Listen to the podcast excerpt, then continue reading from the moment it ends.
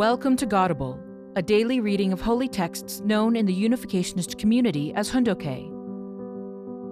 Today we are reading from the Pyeonghwa Gyeong.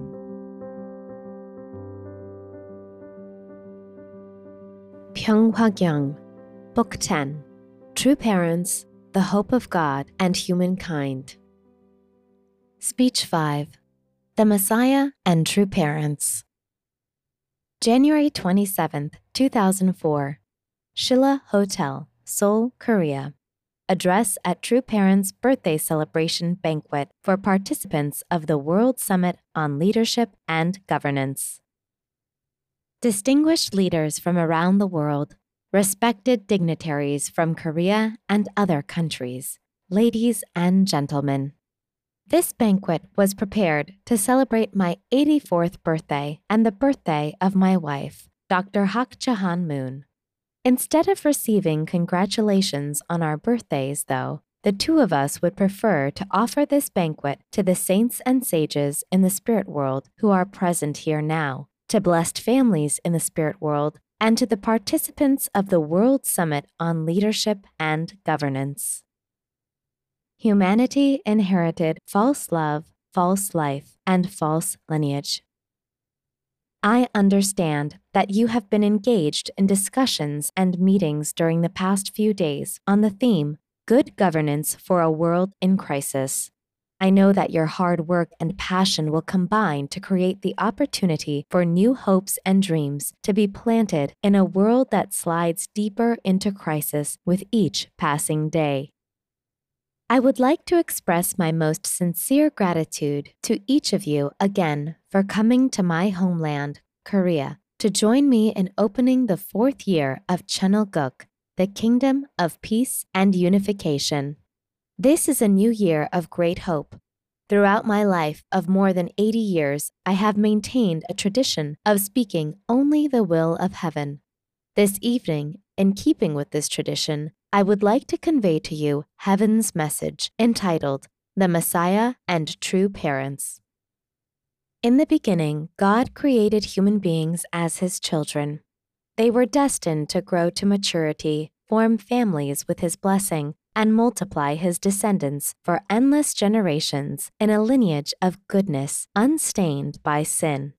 The first human ancestors, Adam and Eve, were to have attended God as their vertical true parent. Then, with the true parent God as their axis, they were to have become the substantial, horizontal true parents. In such a world, the word Messiah would never have come to exist. Their family would have been the ideal family, reflecting God's ideal of creation, and the world would have been the kingdom of heaven on earth, where God's ideal of creation would have been completed. After living out their lives in this world, human beings would have automatically been registered as citizens of the kingdom of heaven in the spirit world, where they would have lived eternally in freedom, peace, and happiness.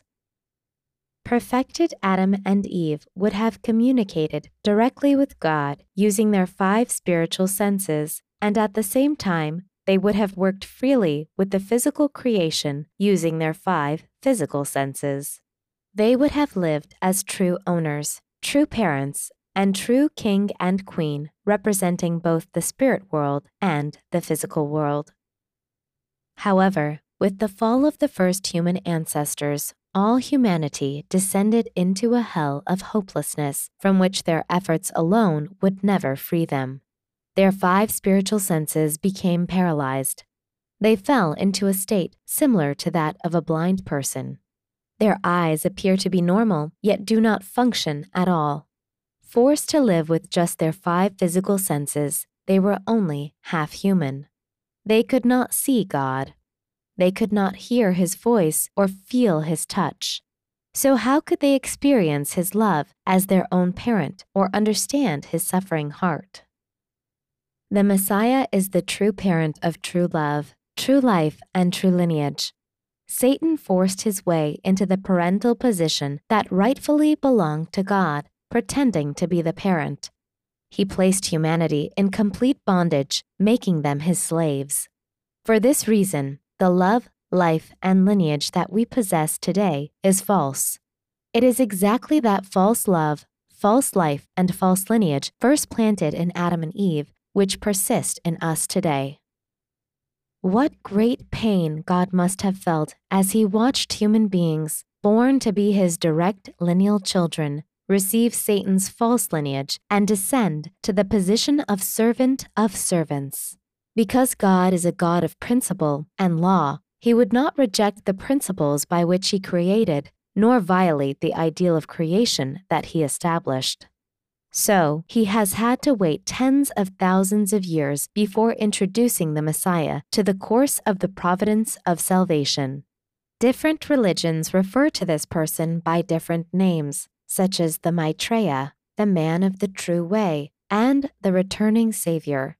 However, the person humankind needs to open the way and the person sought by God is one and the same person, the Messiah, who is the true parent.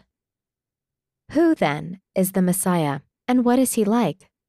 He is the owner and substantiation of faith, hope, and love for the individual and also for the family, tribe, society, nation, world, and cosmos.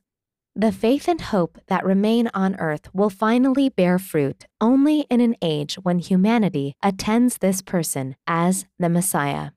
This fruit contains the life and breath of human history.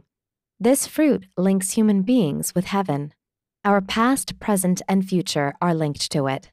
The Messiah comes for the sake of human beings who became forlorn orphans after losing their parents through the fall. He becomes our substantial true parent, true owner, true teacher, and true king. He is the substantiation of God's true love, true life, and true lineage, coming to restore his lost children who have been groaning in travail under a false parent to bring them back to their rightful position as the true sons and daughters of God. Jesus came as the true parent. Ladies and gentlemen, Heaven sent Jesus to earth 2,000 years ago as the Messiah.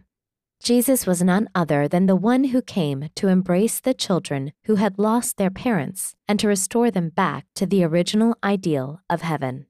He was the true parent. Through the fall, Adam and Eve lost their positions as true parents. They were unable to receive God's blessing and so could not form a union as a true husband and wife and could not produce true children. Their mistake meant God could not embrace a lineage of three generations, including his grandchildren. So God tearfully made preparations for a period of thousands of years, establishing the nation of Israel as his chosen people. He then sent Jesus, the Savior and Messiah, through the lineage of Abraham. Jesus came as the leader in the struggle to establish, for the first time in history, the sovereignty land, and people of the one nation of God. On that foundation, he could have changed the whole world from Satan's false blood lineage to the true blood lineage of God's goodness.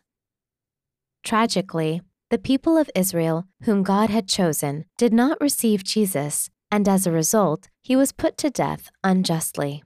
The Messiah, Jesus, who could have restored the position of true parents, produced true children, and risen to the position of King of Kings, was prevented from establishing even the position of a true husband with God's marriage blessing. Because of this, he could not establish the position of true parents or multiply true children. Instead, he died on the cross. The marriage of the Lamb of which the book of Revelation in the New Testament speaks is none other than the ceremony by which the Messiah receives his bride and forms the union of true husband and wife. If Judaism had received and attended Jesus at that time, the world of God's earnest desire, the world of his original ideal of creation, the peaceful kingdom of heaven, would have been realized on earth at that time through Jesus' descendants. As it was, the providence of establishing true parents that Jesus, the second Adam, was ready to fulfill was stopped in its tracks by the faithlessness of those who had been chosen. As a result, human beings were told to wait for the second coming of the Messiah. Heaven had mercy yet again on pitiful humankind.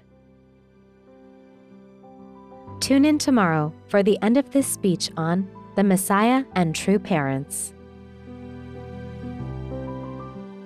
Thank you for listening to today's episode of Godable. Godable is brought to you by the National Victory Fund and support from listeners like you. To donate, visit godable.org. Thank you.